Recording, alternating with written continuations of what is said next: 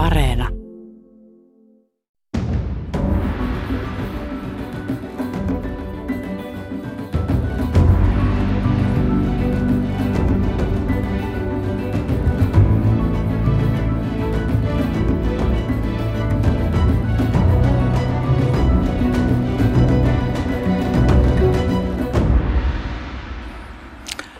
aamupäivää, hyvät kuuntelijat. Tästä käynnistyy jälleen uusi Mikä maksaa -ohjelma.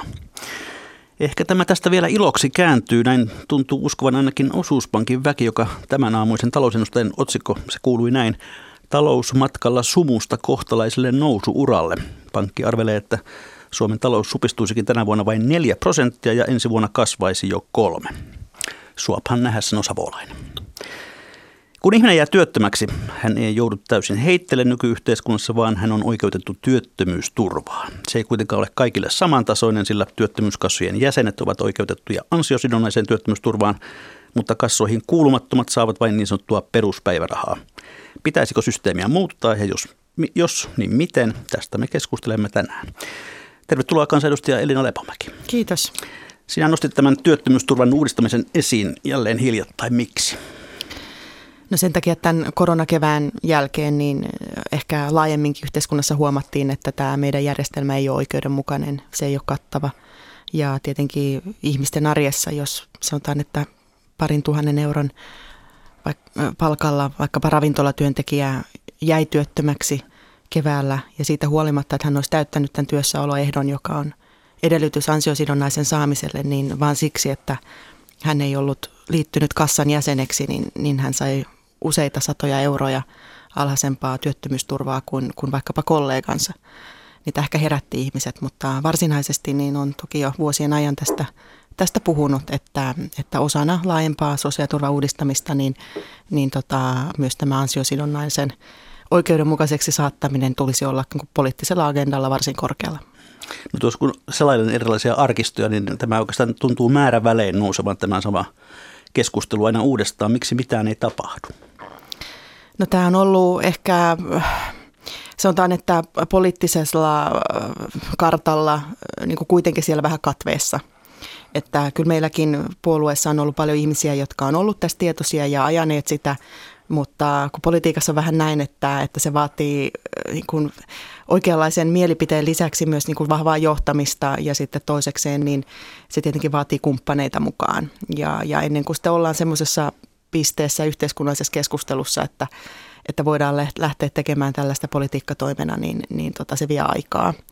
Ja toki tässä on varmaankin sitten niin kuin esimerkiksi viime kaudella, kun tästä Mauri Kotamäki teki silloin virkamiehenä tästä ansiokkaan selvityksen, niin se oli vaalikauden lopulla ja silloin tietysti oli hankala ajatus se, että kun se niin kuin lähtökohtaisesti nostaisi valtion menoja, niin siinä monet sitten ehkä jäi jumiin siihen ajatukseen, että eihän tällainen uudistus saa maksaa. Itse taas päinvastoin näen, että tämä on semmoinen uudistus, joka pitää tehdä vähän kuin maksoi mitä maksoi ja sitten erikseen pohditaan, että tulisiko ansiosidonnaista uudistaa. No Elina Lepomäki, sinua ei varsinaisesti tällaisena sosiaalitanttana ole politiikassa tunnettu, vaan ennemminkin ehkä pinkovana talousihmisenä, joka mieluummin leikkaa kuin lisää menoja. Niin onko sinulla tässä joku salattu agenda, niin kuin joku on epäillyt? No mun mielestä toi kuva, joka musta on ollut mediassa pitkään, niin se on ensinnäkin väärä. Mä oon 7 vuotta sitten kehittänyt sosiaaliturvatilimallin Suomeen. Perustilin, joka on ensinnäkin varsin innovatiivinen ja vaikka tässä itsestä niin sanonkin ja kierrän siitä laajasti myös ulkomailla puhumassa, se on perustulomalli ja mä itse luonnehtisin itseäni sosiaalipoliitikoksi. Mutta ehkä se on ollut medialle jännittävää, että joku nainen puhuu talouspolitiikkaa myös ja jostain ihmeen syystä se, että on aidosti huolissaan, että meillä pystytään hyvinvointivaltio rahoittamaan myös tulevaisuudessa, mikä vaatii tietenkin myös reformeja, uudistuksia, niin se nähdään jotenkin kovana, vaan koska itse päinvastoin näkisin kovana sen, että ajelehditaan tässä kuin huomista ei olisi ja otetaan vastaan ne iskut, jotka kuitenkin väistämättä tulee. No tervetuloa myös ekonomisti ja valtiotieteiden tohtori Mauri Kotamäki. Kiitos. Työskentelet nykyisin Keskuskauppakamarin pääekonomistina, tosin jossain määrin myös koti-isänä, mutta parissa vuotta sitten teit silloisen sosiaali- ja terveysministeri Pirkko Mattilan pyynnöstä selvityksen ansiosidonnaisen työttömyysturvan ulottamista kaikille työeläkeohdot täyttävillä ja se valmistui, mutta joutui aika lailla suoraan arkistoon pölyttymään. Miltä se tuntuu? No, tämä on tietysti yksi luonnehdinta. Mä ehkä sanoisin sillä tavalla, että se oli tätä pohjatyötä tähän isompaan uudistukseen ja tietysti mielessä myös tähän sosiaaliturvakomiteaan, minkä nyt tämä hallitus on nimittänyt, niin pohjatyötä, taustatyötä siihen kaikkeen. Ja toki pitää paikkansa, että itse asiassa tämä ei ole ensimmäinen kerta, kun mä kuulen näin sanottavan, vaan silloin kun mä tein selvitystä ja vähän selvityksen jälkeen, niin useammatkin ihmiset sanoisivat, että no miltäs nyt tuntuu, kun eihän tämä nyt voi edetä tämä uudistus ja onko tämä realistinen. Mutta sitten jotenkin mä otin aina sen ajatuksen niin kuin siihen, että no, että mä uskon, että menee ennen pitkää läpi tämä uudistus, mutta tapahtuuko se nyt sitten tällä vaalikaudella vai seuraavalla, vai sitä seuraavalla, niin en tiedä, mutta kyllä tämä menee läpi ja se tarvitsee tätä taustatyötä. Hyvät kuuntelijat, myös tekin voitte osallistua tähän ohjelmaan. Yle.fi-sivulla on linkki Keskustele tässä työttömyysturvasta, siellä sivun oikeassa alalaidassa. Sitä klikkaamalla voitte lähettää kommentteja ja jopa kysymyksiä, ja myös Twitterissä keskustelua voi käydä tunnisteella Mika maksaa, mutta käydään itse asiaan. Mauri Kotamäki, miksi tätä työttömyysturvajärjestelmää tulisi uudistaa Suomessa ja saattaa ansiosidonnainen kaikkien ulottuville? Hyvin lyhyesti sanottuna nykymalli ei ole yhdenvertainen. Se kohtelee eri ihmisiä eri tavalla ihan sen mukaan, oletko liittynyt työttömyyskassaan vai et. Suurin osa ihmisistä on työttömyyskassan jäseniä, mutta ei ollenkaan kaikki. Ja siitä seuraa, niin kuin Elina tuossa ihan alussa toteskin, että ihan tämän pienen tekijän takia niin työttömien ihmisten työttömyysturvan taso saattaa olla useita satoja, jopa tietysti joissain tilanteissa tuhansiakin euroja eri suuri kuin toisilla.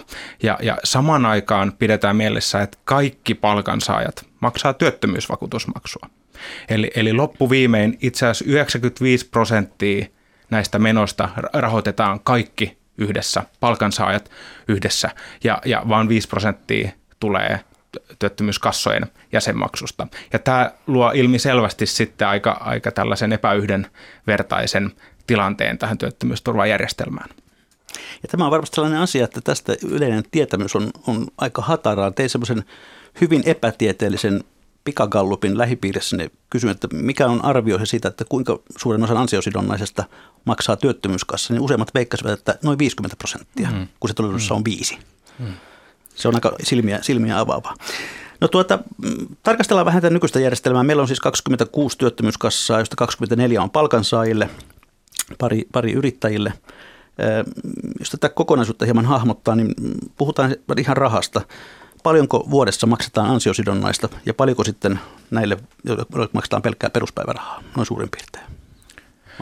No se riippuu vuodesta, koska itse asiassa suhdanne on sellainen, joka heiluttaa aika paljon näitä työttömyysturvamenoja, mutta miljarditasolla liikutaan, voi sanoa näin, puhutaan 2-3 miljardista eurosta vuositasolla, niin se on sellainen hyvä karkea arvaus. Keskimäärin, jos puhutaan yksilön tasolla, niin ansiosidonnainen työttömyysturva on päivää kohden tuollainen 60-70 euroa suurin piirtein työttömyysajalta. Peruspäiväraha on puolet pienempi päivää kohti. Et se on aika iso ero. No miten me tiedämme tästä joukosta, joka nauttii pelkkää peruspäivärahaa? Voiko heitä tyypitellä jollakin tavalla? No tämä on...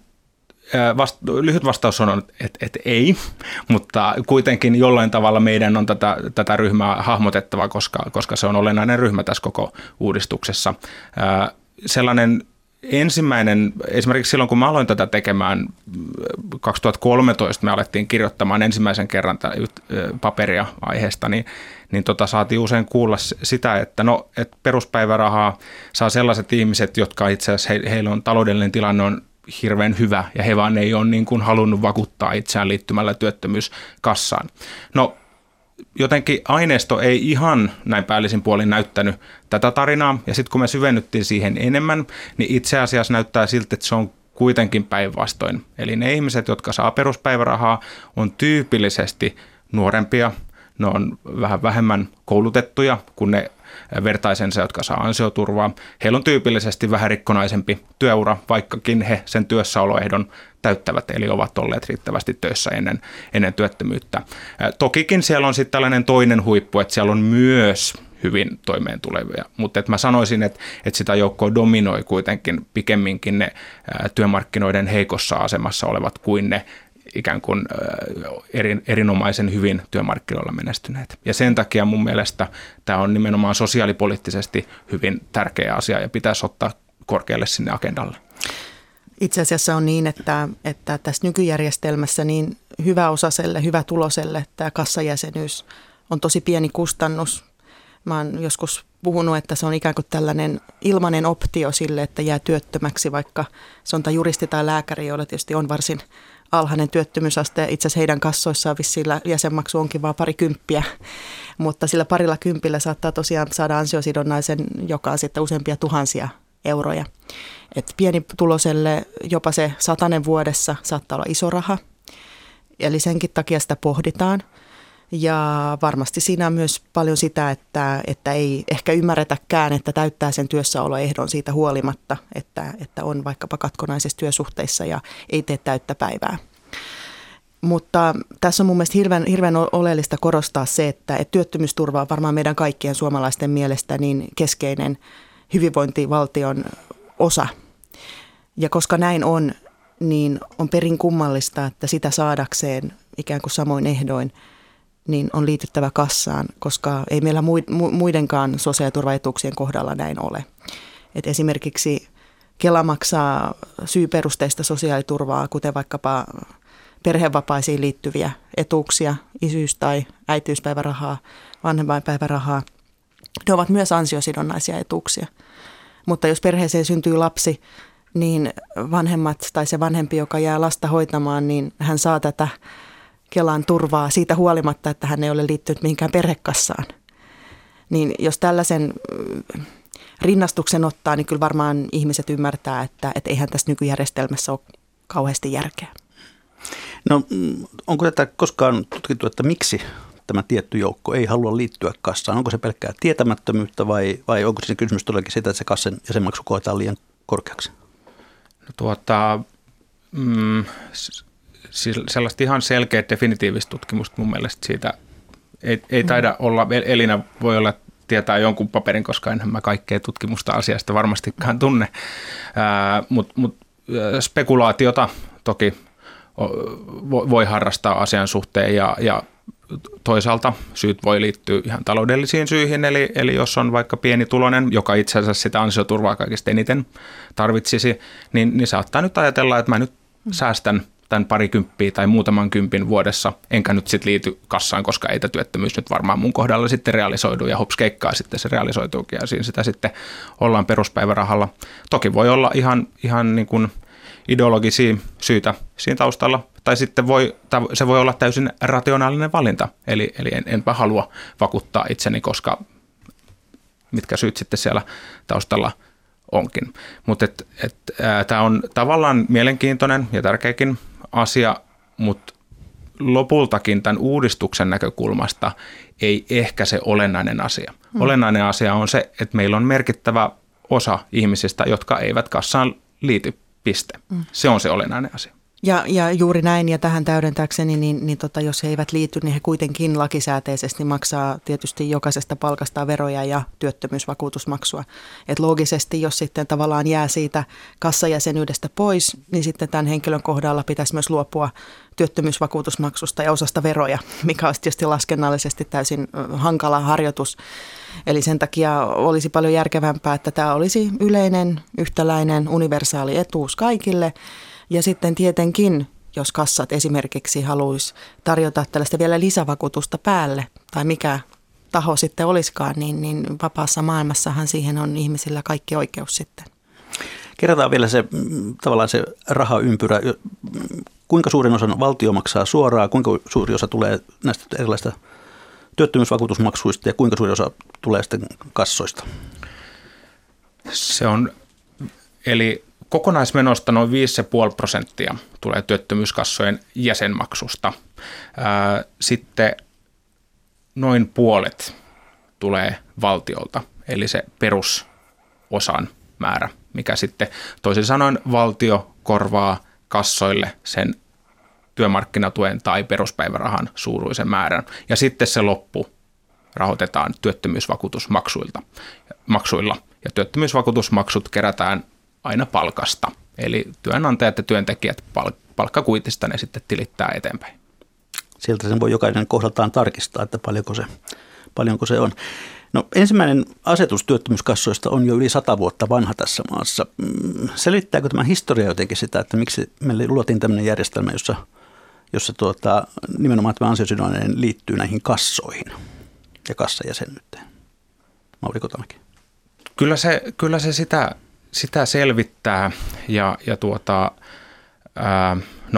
yksityiskohtaisesti ja miksi juuri tällainen kassajärjestelmä, niin se on toki hyvä kysymys, mutta työttömyysturva sinänsä on ollut se siis varmaan aina tosi tärkeä asia ihmisille. Sen muoto vaan on muuttunut aikojen saatossa, että työttömyysturvaa tälle formaalina instituutiona tai rakennelmanahan meillä ei kuitenkaan ollut, vaan esimerkiksi perhe on toiminut tehokkaana työttömyysturvana aikoja sitten. No, sitten 1900-luvun alussa itse asiassa ihan siinä alkuvaiheessa, niin kuin mainitsit, olisiko ollut 1908, kun senaatti kokoontui, niin alettiin selvittää heti työttömyysturvaa. Mutta silloin ja siihen maailman aikaan niin työttömyysturva nykymallisena ei ehkä sopinut tähän yhteiskuntaan. Että se työttömyyden laatu ja se, minkä tyyppistä se oli hyvin erilaista kuin nykyään. Että se oli ehkä pikemminkin kausiluontoista työttömyyttä siellä täällä, ja se oli niin kuin hyvin erityyppistä. Että jos mennään historiassa vähän eteenpäin, niin se on ehkä se 50-luku, milloin alkoi tapahtua niin kuin tämän meidän nykyisen työttömyysturvajärjestelmän näkökulmasta sitten vähän enemmän, että silloin kirjoitettiin erässä kirjoituksessa esimerkiksi näin, kun oli tällainen sitkeä työttömyysilmiö 1950-luvulla, ja se sitten sai tämän niin kuin liikehdinnän tai työttömyysturvan suhteen eteenpäin. No, tämä sitkeä tarkoitti siis silloin tuollaista noin 2% työttömyyttä väliaikaisesti tai 3% työttömyyttä, että silloin oltiin aika eri maailmassa kuin nykyään. Mutta yhtä kaikki, niin silloin 50-luvulla niin itse asiassa Kekkonenkin tässä oli mukana osaltaan, Kekkosen hallitus. Kaikessa. Kyllä, kaikessa, missä Kekkosta nyt ei olisi, niin Kekkosen hallitus alkoi myös selvittää, että millä tavalla työttömyysturva olisi syytä järjestää. Ja 50-luvun lopussa, ehkä 50-luvun yleisemminkin, nimenomaan kommunistit ja kommunistinen puolue ajoi tätä yleistä ansioturvajärjestelmää. Ja itse asiassa se oli eduskunnassa jo, mutta se ei mennyt läpi. Silloin tämä laki, ja se jätettiin lepäämään sitten ja 59, ja sitten siinä tapahtui sitten jotain, mikä itse asiassa liittyy siihen, että sitten taas työnantajat näki, että yleinen ansioturvajärjestelmä olisi mahdollisesti liian kallis, ja sen takia tavallaan työnantajat halusivat tehdä tällaisen kompromissin sitten työntekijäpuolen kanssa, että tehdään tällainen vapaaehtoinen järjestelmä, joka olisi sitten huomattavasti halvempi. Ja yksi asia varmasti johti toiseen silloin, silloin sitten 60 tämä nykymuotoinen, voisi kai sanoa moderni ansiosidonnainen työttömyysturvajärjestelmä sitten sai alkunsa. Jos hieman vertaa kansainvälisesti, niin kuinka ainutlaatuinen tämä meikäläinen järjestelmä on, vai löytyykö samanlaisia muualtakin? No, kyllä pääsääntöisesti Euroopassa hyvinvointivaltiossa niin on jonkinlainen lakisääteinen työttömyysturva. Kaikissa maissa ei toki ole niin laajaa kuin ansiosidonnaista työttömyysturvaa, että se on enemmän sitten perusturvatyyppinen, mutta erilaisia malleja on.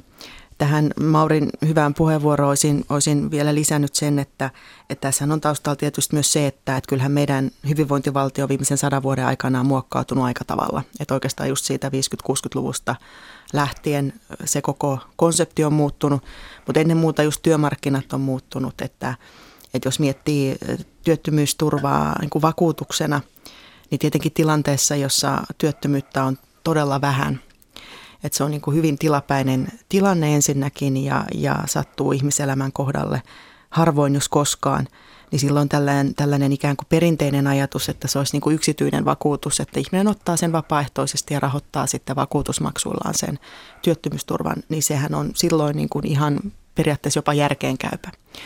Mutta nykyisen kaltaisilla työmarkkinoilla, missä on hyvin tyypillistä, että ihminen saattaa useammankin kerran työuransa aikana olla työttömänä jonkin jakson ja liittyy erilaisia kannustimia myös sosiaaliturvan puolelta, niin on selvää, että jos työttömyysvakuutus olisi täysin yksityinen ja täysin vapaaehtoinen, niin se olisi itse asiassa aika huonosti rahoitettavissa siitä syystä, että sen työttömyysvakuutuksen tyypillisesti ottaisi vain henkilö, joka itse kokee työttömyysuhkansa korkeaksi, mikä sitten pikkuhiljaa tällaisessa niin kuin markkinajärjestelmässä ajaisi sen työttömyysvakuutuksen niin kalliiksi, että sitä ei lopulta kenenkään kannattaisi ottaa. Niin sen takia niin kuin tällaisessa varsinkin pohjoismaisessa niin kuin valtiovetoisessa hyvinvointivaltiossa, niin mielestäni on perusteltua, että se on ainakin pitkälti lakisääteinen vakuutus, eli pakollinen, tiettyyn rajaan asti, ja keskustellaan tietenkin sit siitä, että minkälaiseen ansiosidonnaiseen meillä on näissä oloissa ja tulevaisuudessa varaa. Mutta samalla tavalla tähän meidän universaaliin hyvinvointivaltioajatteluun mielestäni sopii myös se, että se turva, joka yhteisesti rahoitetaan, niin senhän pitää sitten tasavertaisesti kohdella kaikkia. No, arvio on se, että tämä uudistus maksaisi ehkä noin 250 miljoonaa, noin suurin piirtein, vähän riippuu tyylistä. Sopisiko sinulle, Elina Lepomäki, rahoituskeinoksi se, että saman verran sitten lasketaan turvan tasoa tai lyhennetään kestoa? No, mun mielestä on hirveän tärkeää, että tästä pidetään muut uudistustarpeet ansiosidonnaiselle, jotka on kuitenkin sitten poliittisia valintoja ja oma debattinsa tämän ulkopuolella. Koska siis itse asiassa tässä tilanteessa musta on outoa, että yleensä puhutaan siitä, että paljon tämä maksaa, koska jos huomenna kaikki Suomen työssäkäyvät ihmiset liittyisivät kassaan, niin sekin maksaisi sen 250 miljoonaa enemmän. Eikä siinä ole mitään päätösperäistä politiikkatointa takana. Ja ihmisillä on siihen täysi oikeus tänään ja myös huomenna. Eli siltä osin se, että tätä nyt rahoitusta yritetään tähän sotkea, niin mun mielestä se vie tätä keskustelua sivuun. Tämä on ensisijaisesti oikeudenmukaisuus ja toki myös niin kuin tällainen järjestelmä, vähän kannustinkysymyskin. Mutta on itsestään selvää, että ansiosidonnaiselle on uudistustarpeita ja sitähän nyt esimerkiksi viimeksi perjantaina valtiovarainministeriö nosti tässä heidän julkaisemassaan työllisyysraportissa. Meillä kokoomuksessa on ollut niin kuin pitkin matkaa ajatuksia siitä, miten sitä kannattaa uudistaa. Mutta nyt on eri hallitus, me ollaan oppositiossa. Tällä hallituksella varmaan omat näkemyksensä siitä ja heitä varmaan kanssa huolettaa toivottavasti jossain kohtaa se, että miten tämä meidän kroonistuva julkisen talouden alijäämä jossain vaiheessa katetaan. Ja siinä tietysti tulee sitten kaikki muutkin, ei pelkästään valtion menot, vaan ikään kuin tällaiset niin kuin rakenteet kysymykseen, että miten Suomeen saadaan enemmän työllisyyttä, miten enemmän kasvua. Mutta ne on paljon moniulotteisempia kysymyksiä kuin nyt yksi ansiosidonnainen. Palataan ansiosidonnaiseen. Mauri Kotamäki tässä pari vuotta sitten teketyssä selvityksessä päädyt esittämään 3 vaihtoehtoista mallia siitä, että miten ansiosidonnainen tulisi ulottaa kaikille. Käydään nämä mallit nyt tässä läpi. Minkälainen on malli 1? Malli 1 on, ne on siis ehkä nämä numeroinnitkin kuvastavat jotain, nimittäin malli 1 on se malli, jota mä siinä selvityksessä suosittelisin, että se olisi syytä olla tämä ensimmäinen askel, kun siirrytään tähän yleiseen ansioturvaan johtuen siitä, että se olisi helpointa ja kätevintä ja malli sinänsä on jo itsessään hyvä. Malli 1 on siis sellainen, että tämä nykyinen peruspäiväraha, eli ne, jotka tällä hetkellä täyttävät työssäoloehdon, täyttävät kaikki muut ehdot kuin työttömyyskassojen jäsenet, paitsi sitä jäsenyysehtoa, niin tehdään tästä peruspäivärahasta ansiosidonnainen etuus. Ja tämä on kauhean helppoa sen takia, että meillä nyt tämä peruspäiväraha jo on olemassa. niin itse asiassa meidän ei tarvitse muuta kuin muuttaa vähän lainsäädäntöä, niitä parametreja sinne sillä tavalla, että saadaan se ansio-osa peruspäivärahaan, se vaatisi Kelalta pikkasen uusia järjestelmiä sinne, mutta ei ihan hirveän paljon, ja näin meillä olisi yleinen ansioturvajärjestelmä. No eikö tuo kannusta sitten siihen, että kassasta kannattaa erota, koska saman turvan saa ilman jäsenettäkin? No tämä on hyvä pointti. Siinä mun ykkösmallissa mä ehdotan, että se ansiosidonnainen peruspäiväraha, eli tämä uusi etuus, niin se olisi sitten sen kassojen rahoitusosuuden verran matalampi kuin ansiosidonnainen työttömyysturva. Eli sen 5%. Jep. Ja tällä tavalla se ikään kuin pitäisi sitten ne kannustimet liittyä kassaan niille, jotka haluaa vähän lisää vakuuttaa itsensä se työttömyyden suhteen. Toki pitää sanoa, että se 5,5% tai 5%, mitä se peruspäiväraha olisi sitten matalampi, niin se ei ole mikään kiveen kirjoitettu, vaan se on ihan poliittinen päätös. Et toki sen voi poliittisella päätöksellä asettaa 10% alemmaksi tai miksi tahansa muuksi parametriksi muuttaa. Eli se on sitten siinä valmisteluprosessissa tulisi määrittää. No sitten malli 2. No malli 2 on tällainen voi kai kutsua pakkojäsenyysmalliksi. Eli siinä ajatus on ottaa mallia esimerkiksi liikennevakuutuksesta, jossa jokaisen on se liikennevakuutus ostettava, jos nyt meinaat sillä omalla autolla siellä sitten ajella, tai yrittäjien eläkevakuutus on toinen, että tietyt tulorajat kun ylittyy, niin sitten on se eläkevakuutus otettava. Niin tämä on siinä mallina, ja toisin sanoen sitten jokaisen palkansaajan tulisi liittyä työttömyyskassaan. Tämä olisi yksi tapa edetä. Sinänsä mun käsittääkseni tämä on niin kuin lakisääteisesti mahdollinen tapa edetä. Mä sinänsä ehkä itse siinä mielessä vähän vierastan tätä mallia, että tällainen niin kuin, minkä tahansa yhdistyksen tai kassan pakkojäsenyys tällaisessa vapaassa yhteiskunnassa, niin se toki vähän särähtää korvaan, mutta tosiaan sen verran toistan, että onhan meillä jo nyt tämän tyyppisiä pakkoja, että ei tämä nyt mikään sellainen niin kuin suuren suuri saro tässä yhteiskunnassa sitten olisi. Mutta tällainen malli, ja tämä on julkisilta menoiltaan, menopuoleltaan lainausmerkeissä kallein malli, koska verovähennykset sitten vähän kasvaisi tässä mallissa, olisi se 280 miljoonaa. Jäsenmaksut ovat vähennyskelpoisia. Just näin, juuri näin, niin se meno sitten kasvaisi siellä valtion puolella. 280 miljoonaa, mutta yhtä kaikki mä oon samaa mieltä Elina Lepomäen kanssa tässä, että mun mielestä nämä kustannukset ovat tärkeitä ja merkityksellisiä, mutta se ei ole se ensisijainen juttu tässä näin, vaan ensisijainen juttu on korjata tämä yhdenvertaisuusongelma, ja sitten siinä prosessissa katsotaan, että mikä on järkevä kustannus sit sille. Ja sitten olisi tämä malli 3, joka on eräänlainen Kela-malli sitten. Joo, mä sitten siinä isommassa linjassa selvityksessäni ehdotin, että ensin se malli 1, mutta sitten pitkällä aikavälillä tulisi pohtia, mikäli siirryttäisiin tähän malliin 3. Ja se malli 3 on sellainen, että tosiaan meillä on nyt reippaasti yli 20 työttömyyskassaa, ja se on aika paljon. Se tarkoittaa, että siellä on vääjäämättäkin tehottomuutta. Meidän pitäisi konsolidoida, eli yhdistää näitä kassoja tavalla tai toisella. Ja tämä 3. malli on sellainen, että ikään kuin esimerkiksi Kela alkaisi hoitamaan sitten ansiosidonnaista työttömyysturvaa. Se on ehkä saanut eniten huomiota, että nimenomaan Kela alkaisi hoitamaan sitä. Ei sen tarvitse olla välttämättä Kela. Se voisi olla myös joku eläketyyppinen malli, jos vaikka sanotaan muutama iso toimija hoitaisi työttömyysturvan hallintoa.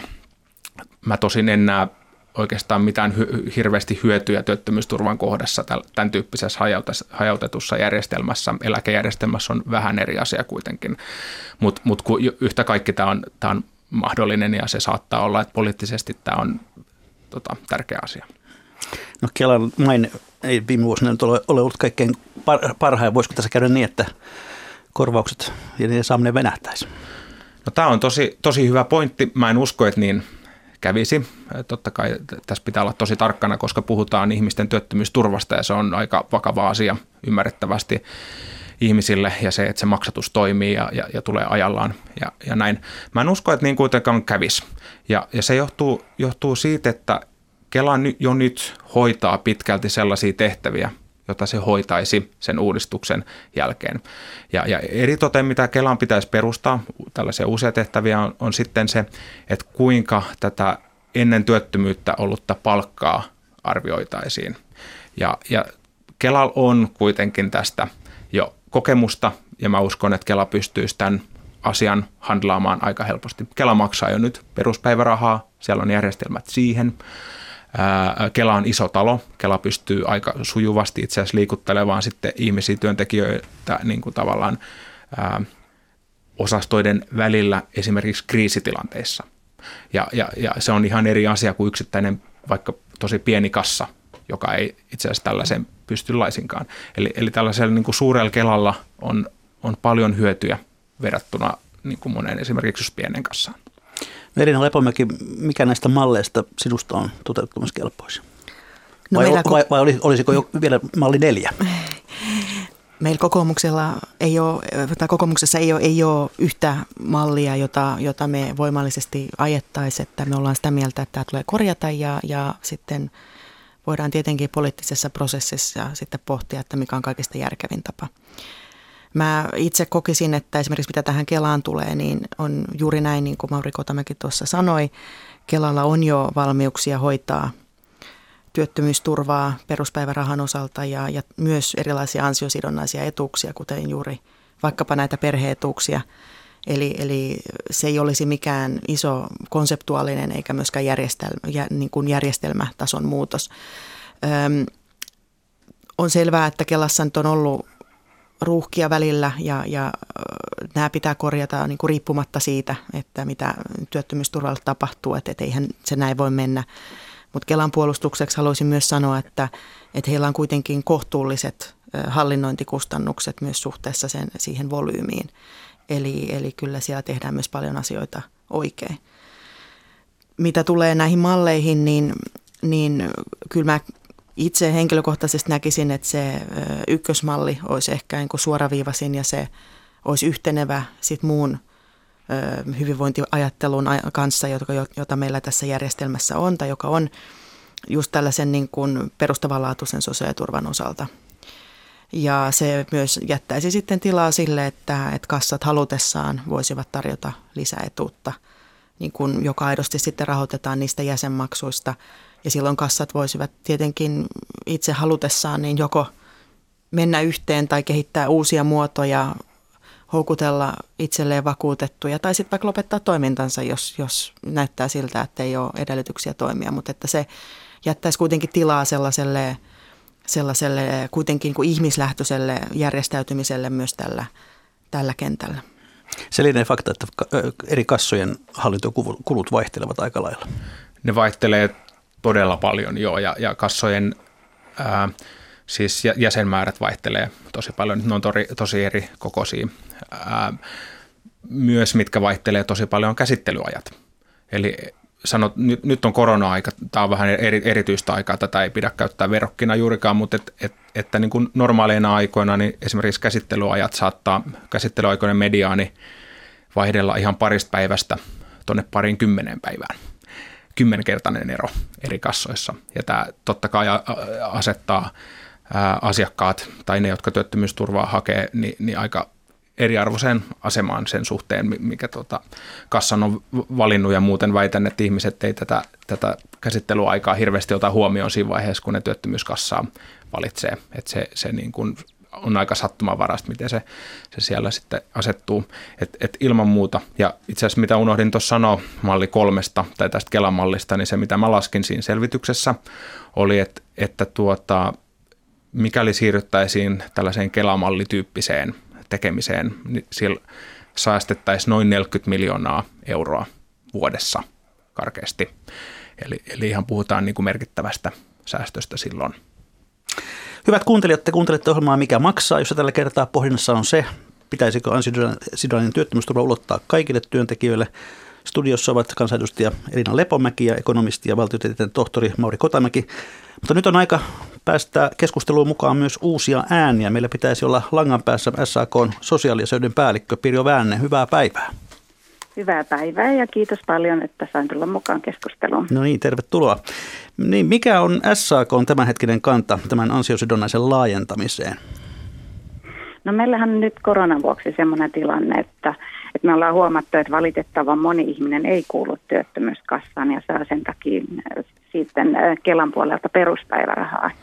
Ja vaikka nyt ihmiset on sitten enemmässä määrin liittyneet kassaan, niin meillä on myös sellainen tilanne, että ihmiset ei saa vähillä työtunneilla sitten täytettyä työssäoloehtoa, joka tarkoittaa sitä, että heillä sitten kuitenkaan ei ole oikeutta ansiosidonnaiseen päivärahaan.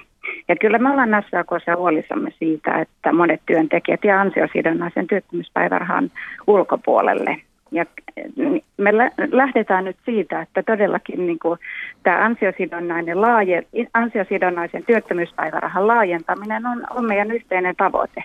Kysymys on kuitenkin sitten siitä, että kuinka se lopulta toteutetaan ja kuinka sitten pystytään työttömyysturvaa kehittämään kokonaisuutena niin, että nämä kaikki sitten toimivat yhteen niin, että sillä henkilöllä on parempi turva työttömyyden ajalta. No mikä näissä jo nyt tavallaan esillä olleissa esityksissä SAK:ta arveluttaa? No tässä on puitu hyvin mun mielestä erilaisia esityksiä, mutta ei ehkä kaikkia vaihtoehtoja kuitenkaan. Eli ehkä tässä niin kuin julkisessa keskustelussa tällä hetkellä niin kuin häiritsee se, että on nostettu esiin inhimillisyys ja oikeudenmukaisuus ja se, että ihmiset saisi enenemässä määrin tosiaan sitten ansiosidonnaista työttömyysturvaa. Kuitenkin tässä samassa yhteydessä tai tämän varjolla on esitetty toisaalta sellaisia leikkaustoimenpiteitä työttömyysturvaan, että pitäisikin sitten työssäoloehdon kertymistä pidentää tai että työttömyysturvaa tulisi sitten leikata sieltä tai täältä.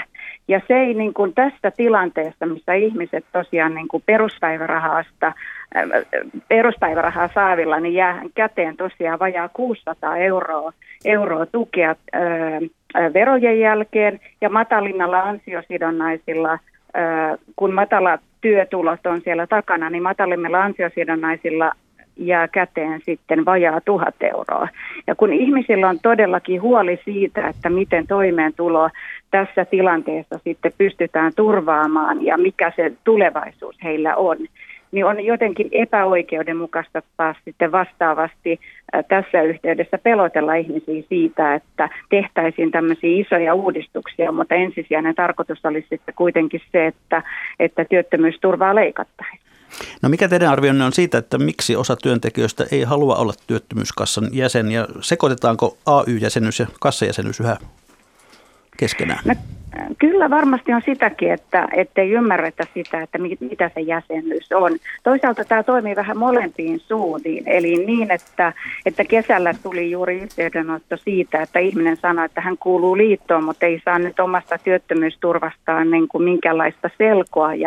Ja sitten kun sitä selviteltiin, niin kysyin, että mihin liittoon hän kuuluu, niin hän kuului YTK:hon, eli yleiseen työttömyyskassaan, eikä juurikaan liittoon. Ja sitten taas vastaavasti toisinpäin ne, jotka kuuluu sekä liittoon että työttömyyskassaan, niin ajattelevat, että se liitto maksaa heille työttömyyspäivärahaa, ja todellakaan näin ei ole. Eli työttömyyskassat maksaa työttömyyspäivärahaa ihan sen työttömyyslainsäädännön mukaisesti. Eli kyllä tässä varmasti semmoista sekaantumista on, että ei ymmärretä, että tässä on liitot ja työttömyyskassat erikseen. Mutta toisaalta meillä on tämmöinen perinne sille, että ihminen haluaa myös vakuuttaa itsensä koko sen työuran ajalle. Eli kun on töissä, kun on työttömänä, niin samalla vakuutuksella sitten saa koko turvan. No jos kassat lopetettaisiin ja vastuu työttömyysturvasta kokonaan siirtyisi Kelaan, niin mitä siitä seuraisi AY-liikkeen näkökulmasta? No tässä on tosiaan edellä jo Mauri Kotamäki kertoo tällaisia erilaisia vaihtoehtoja. Eli todellakin tämä Kela-vaihtoehto on yksi vaihtoehto. On myös väläytelty, että työllisyysrahastolle siirrettäisiin ansiosidonnaisen maksaminen. Ja myös se, niin kuin tässä aiemmin tuli esiin, niin myös kassat voisivat tosiaan niin kuin jatkaa sen ansiosidonnaisen päivärahan maksamista.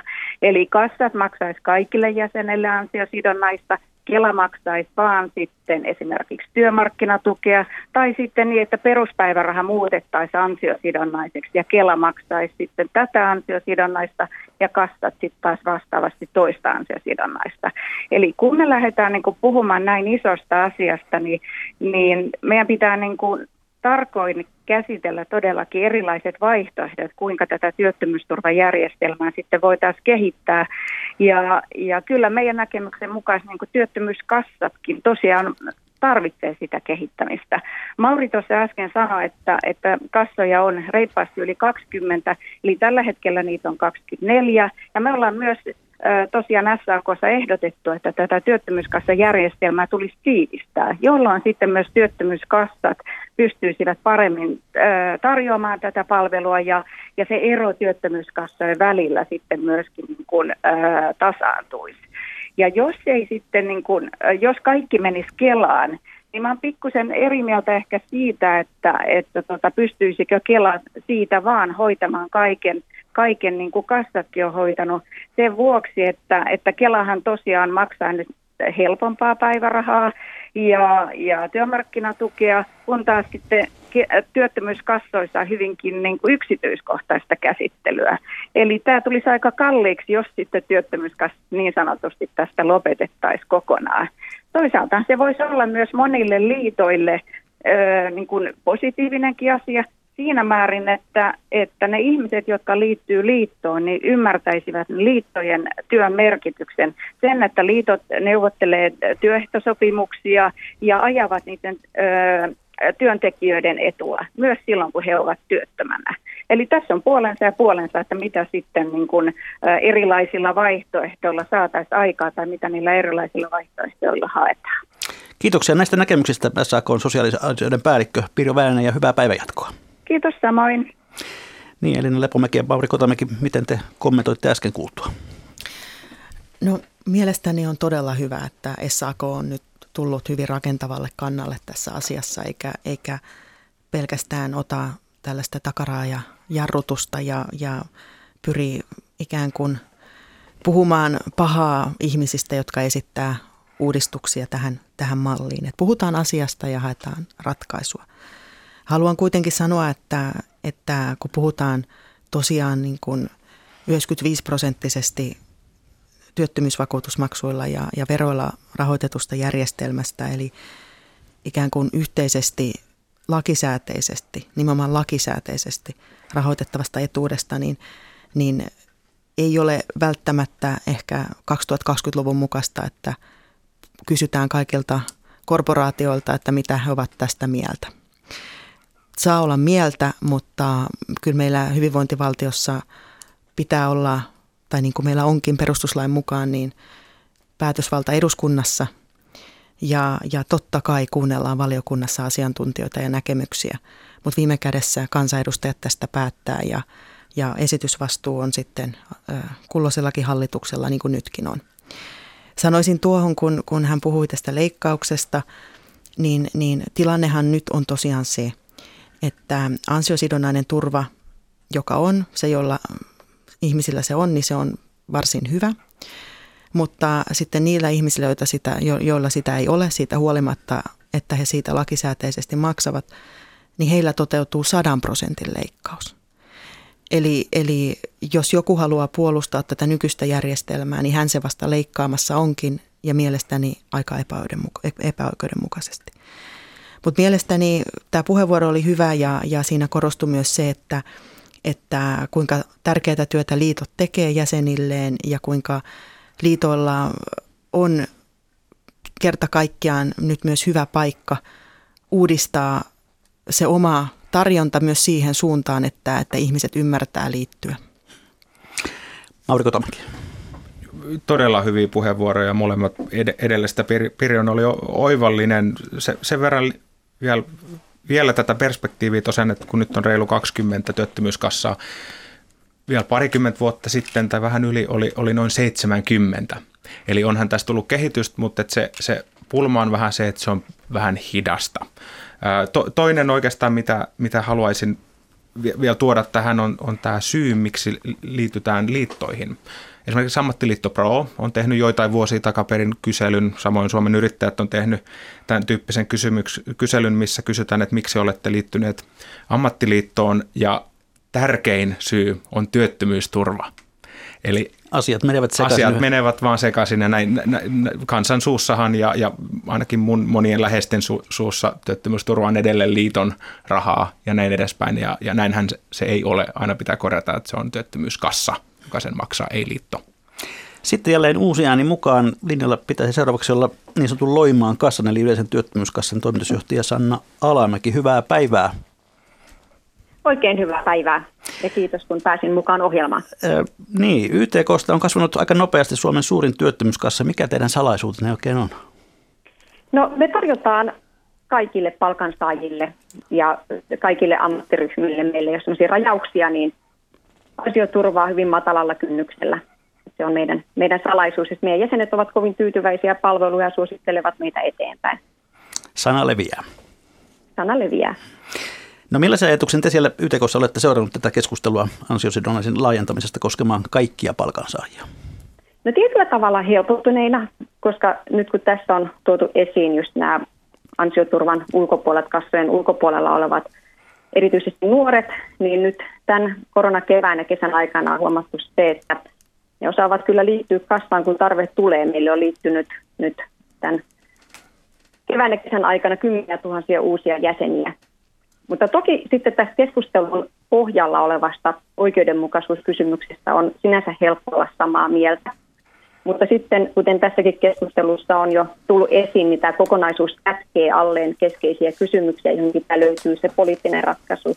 Eli ketkä olisivat sitten oikeutettuja ansioturvaan, mitkä sen saamisen ehdot ja mikä sen oikea taso. Ja sitten kun tässä puhuttiin siitä, että ansioturvan kehittäminen yleisen ansioturvan suuntaan maksaa, niin myös pitää päättää siitä, että kenen kukkarolla käydään ja kuinka isolla kouralla. Eli ihan paljon sitten niin kuin tämän alle kätkeytyy kiperiäkin ratkaisuja, mitä pitää tehdä. No, teidän näkökulmasta, niin jos tämä laajennus toteutetaan, niin mikä olisi järkevin tapa toteuttaa se? No, YTK:lla me katsotaan asiaa hyvinkin asiakkaamme ja jäsenten näkökulmasta. Ja tällä hetkellä kassa tarjoaa jäsenille palvelua korkealla jäsentyytyväisyydellä, eli painetta ei ole muuttaa järjestelmää siitä syystä.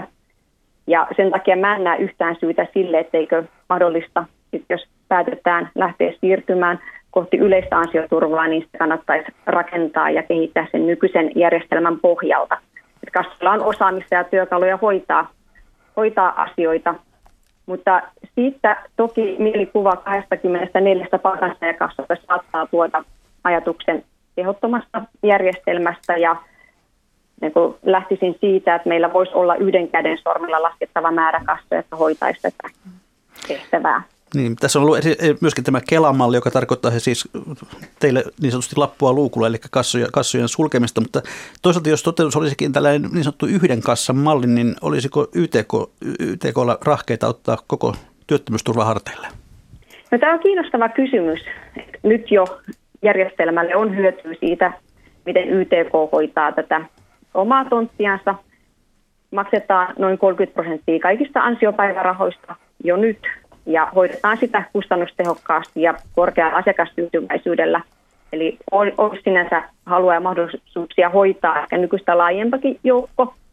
Mutta mä en kuitenkaan näe sinänsä optimaalisena järjestelmäratkaisuna sitä, että se olisi keskitetty yhdelle toimijalle, on se sitten YTK tai Kela. Et säilyttäisin kyllä valinnanvapauden ja sitten toisaalta myös, kun olisi useampi toimija, niin sekin voisi olla tehokasta, ja sitten toisaalta se kannustaisi sitten jatkaa toimintaa ja toisi ehkä semmoista jonkinnäköistä kilpailua myös siihen, että asiakaskokemus ja tehokkuus säilyisi korkealla tasolla.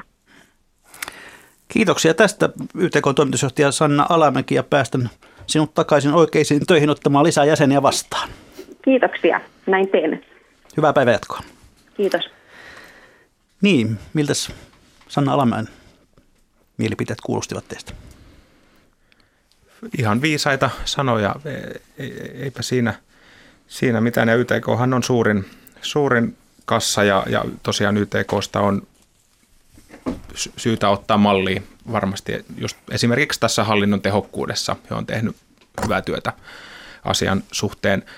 Sen verran voisi kommentoida tätä vähän niin kuin laajemmin, että missä tilanteessa me ollaan nytten tämän niin kuin uudistuksen suhteen, niin tosiaan silloin joitain vuosia takaperin vielä, niin tämä oli tosiaan aika sellainen epätodennäköinen ja mahtaako nyt mennä läpi tyyppinen uudistuskeskustelu, mutta nyt ihan viime aikoinahan tämä on mennyt eteenpäin todella voimakkaasti. Eli silloin mun selvityksen jälkeen jonkin verran mä olin eduskunnassa puhumassa, siellä oli tällainen seminaari ja itse asiassa paikalla oli kaikki muut eduskuntapuolueet silloin, paitsi itse asiassa perussuomalaiset ja demarit eivät olleet silloin paikalla, mutta kaikki eduskuntapuolueet näyttivät vihreää valoa tuolloin tälle yleiselle ansioturvalle muodossa tai toisessa.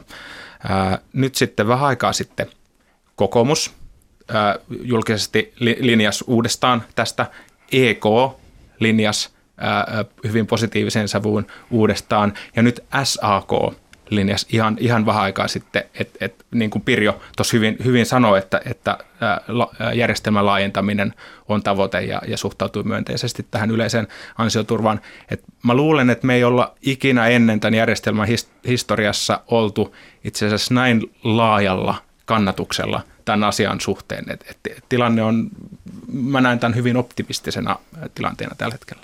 Niin Mauri Kotamäki lukee tässä käsikirjoitusta, niin koska seuraava kysymykseni olisi ollut, että mikä on teidän arvionne, eteneekö hanke? Vastasit siihen jo, mutta Elina Lepomäki, mitä itse arvioit?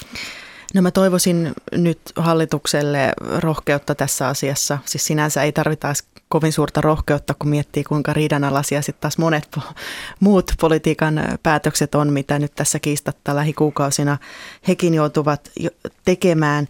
Siellähän on laaja konsensus ja jos SAK näyttää vihreää valoa, niin se varmaan on sitten demareillekin semmoinen rohkaisuryyppy vielä siihen päälle.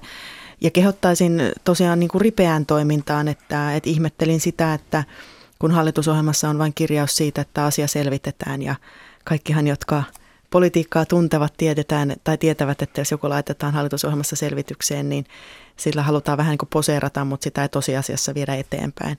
Se on musta merkillistä siitä näkökulmasta, että tämähän on selvitetty virkatyönä juuri pari vuotta sitten, nimenomaan Mauri Kotamäen tekemänä ansiokas työ. Asia ei ole muuttunut mihinkään, päinvastoin tarve on muuttunut yhä akuutimmaksi nyt tämän koronan myötä ja yleensäkin sen myötä, kun maailma on nyt huomattavan paljon vähemmän ennustettava tästä eteenpäin, niin toivoisin rohkeutta, että sitä lähdetään valmistelemaan, koska kun sitä virkatyönä valmistellaan, niin joka tapauksessa siinä selvitellään sitä myös eri malleja. Niin Mauri Kotamäki, olivatko sinun johtopäätöksesi niin sanotusti vääriä, kun täytyy selvittää uudestaan? No mä enpä usko, että ne nyt välttämättä vääriä olivat, mutta kyllä tuossa mä uskon myös, että voi olla totuuden siemen, että mitä Elina äsken sanoi, että kyllä se on ehkä tapa viivyttää sitä uudistusta, kun kirjataan tällä tavalla hallitusohjelmaan. Että mäkään en näe, että sitä nyt erityisesti tarvitsisi selvittää sillä tavalla, mitä nyt ei virkamiehet pystyisivät selvittämään ihan tavanomaisen lainsäädännön puitteissa. Ja tämä on toisaalta myös poliittisesti aika herkullinen tilanne mun mielestä näin, jos tälleen niin kuin tarkkailijana katsoo, että haluaako tämä hallitus, demarivetoinen hallitus, tehdä tämän uudistuksen itse vai käykö niin, että sitten seuraava hallitus, mikä ei välttämättä enää olekaan demarivetoinen, se voi olla aivan erinäköinen hallitus, joka mahdollisesti sitten tekee sen uudistuksen omista lähtökohdistaan, niin haluaako nyt tämä hallitus antaa sen ikään kuin valtikan sitten seuraavalle ja luulisi, että vähän kannustaisi itse asiassa tämän uudistuksen eteenpäin viemiseksi. Aivan lyhyesti pari yleisökommenttia. Toisessa sanotaan, että ansiosidonnainen kuuluu kaikille ja tulee säilyttää yksilön valinnanvapaus ja sitten toinen aivan päinvastainen, jonka mukaan ansiosidonnainen pitäisi kokonaan lopettaa, koska ei ole valtion tehtävä ylläpitää tiettyä tulotasoa. Ja tämä helähdys kertoo, että on legendaaristen viikon talousvinkkien ja talousviisauksien aika. Toivottavasti vieraat ovat ehtineet jotain miettiä tähän. Mauri Kotamäki, mitä vinkkaat tai viisastelet? No mä mietin näin, että käyttäkää villasukkia. koska villasukat on aika mukavia jalassa, varsinkin nyt talvella. Ne on lämpimät ja kun käytät villasukkia, niin sä voit laittaa sitä patteria sitten asteen verran pienemmälle ja näin säästät rahaa lämmityskuluissa. Loistavaa. Elina Lepomäki. Käyttäkää palveluita. Mä tiedän, että ihmisillä on nyt tiukkaa, mutta siitä tulee yhteisöllinen ja hyvä olo ja me pystytään tukemaan paikallista palvelusektoria. Syksystä tulee rankkaa ja me ei tiedetä, miten tämä tauti tästä nyt vielä etenee, niin nautitaan nyt näistä kokemuksista, joita nyt ainakin tähän kohtaan voidaan saada. Kiitoksia Elina Lepomäki, kiitoksia Mauri Kotamäki, kiitoksia hyvät kuuntelijat. Mikä maksaa, sitä me ihmettelemme jälleen viikon kuluttua.